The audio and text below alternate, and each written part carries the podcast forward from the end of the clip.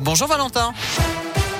Bonjour Nicolas, bonjour à tous. À la une, cette disparition inquiétante dans la Loire. Un samedi 16 octobre dernier, une adolescente de 15 ans a quitté le foyer de protection judiciaire de la jeunesse où elle résidait à Rouen et n'a plus donné de nouvelles depuis. Elle était vêtue d'un jean bleu et d'un pull à capuche gris. De type métissé, elle a les cheveux courts, crépus noirs et mesure 1m60 pour 60 kilos. Elle a aussi des tatouages sur ses deux avant-bras. Alors, si vous avez des renseignements, n'hésitez pas à contacter la gendarmerie de Rouen.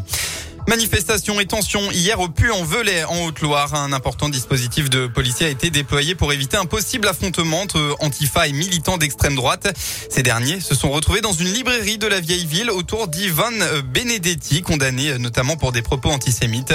Les Antifa étaient en tout une centaine à protester contre la venue de cette figure de l'extrême droite. On reste en Haute-Loire. Un accident hier après-midi sur la départementale 43. Ça s'est passé à hauteur de Grazac. Perte de contrôle d'un 4x4. Le véhicule a réalisé plusieurs tonneaux. Le conducteur âgé de 19 ans a été éjecté et gravement blessé. Il a été transporté au centre hospitalier Émile Roux du Puy-en-Velay en urgence absolue. Les deux passagers âgés de 18 et 19 ans sont eux plus légèrement blessés.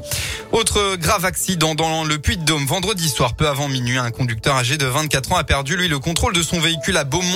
La, voiture a fini couchée sur le flanc tout en percutant le mur d'une habitation. Seul à bord, le conducteur a dû être désincarcéré incarcéré et transporté en urgence absolue au CHU de Clermont. D'après la montagne, ses jours n'étaient pas en danger. Hier soir, une enquête a été ouverte. On passe au sport. La commission de discipline de la Ligue de football professionnel étudiera dès demain les incidents survenus au stade Geoffroy Guichard de saint hier en marge de la euh, de vendredi pardon en marge de la rencontre de Ligue 1 opposant la SSE à Angers. Pour rappel, des supporters des deux virages avaient envoyé des fusées et des fumigènes sur la pelouse, détériorant les filets de but, ce qui a causé le report d'une heure environ le coup d'envoi du match. Le club risque de lourdes sanctions disciplinaires. Du rugby, deuxième victoire d'affilée pour l'ASM Clermont. Ce n'était pas arrivé depuis le début de la saison. Hier, les Clermontois ont battu à domicile la section paloise. Résultat final 42 à 20. Une victoire bonifiée.